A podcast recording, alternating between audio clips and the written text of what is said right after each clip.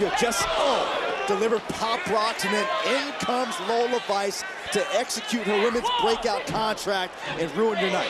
Well, she worked so hard in Perez for that one-on-one -on -one championship opportunity, as you mentioned, to have Lola Vice ruin it.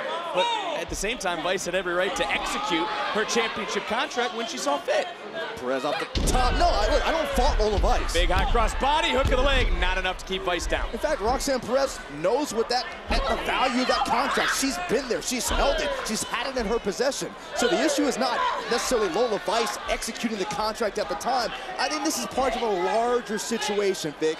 Added frustration in the oh. championship chase of Roxanne Perez. That's a great point you bring up, Byron, is right now look at Lola Vice chopping down Roxanne Perez. I'm thinking how ticked off Lola Vice has got to be. Let's say she, she missed out on her opportunity. She looks a little bit different without that breakout contract that again she executed this past Sunday. And you know that brings up a good point as Vice dragging out Roxanne Perez from the corner and another near fall. Lola Vice do now to rebound? Decleating uppercut from Perez and the Prodigy right back in.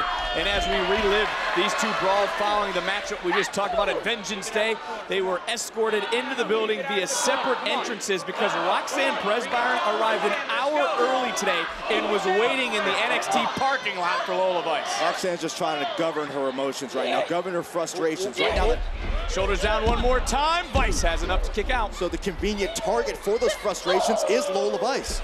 You talk about these two women, you talk about the champion, you talk about all the other women in the division. This is a women's division that is wide open heading into stand and deliver, but Perez standing no more. Though, give her credit where credit is due, popping right back up. Now looking for some Pop Rox, countered by Vice. Spinning around, what a back fist under the jaw. Perez got to be knocked out and oh, ho, ho, ho, just kicking out. And that shoulder just got up at Tatum Paxley in the Buenos noches. Turn the lights. I think she's trying to turn in the breakout tournament to execute it. The win. Here is your winner, Roxanne Perez. Uh, well, I, just Byron, mentioned that, no, I just said Lyra Valkyria should be thanking Tatum Paxley. I take my words back.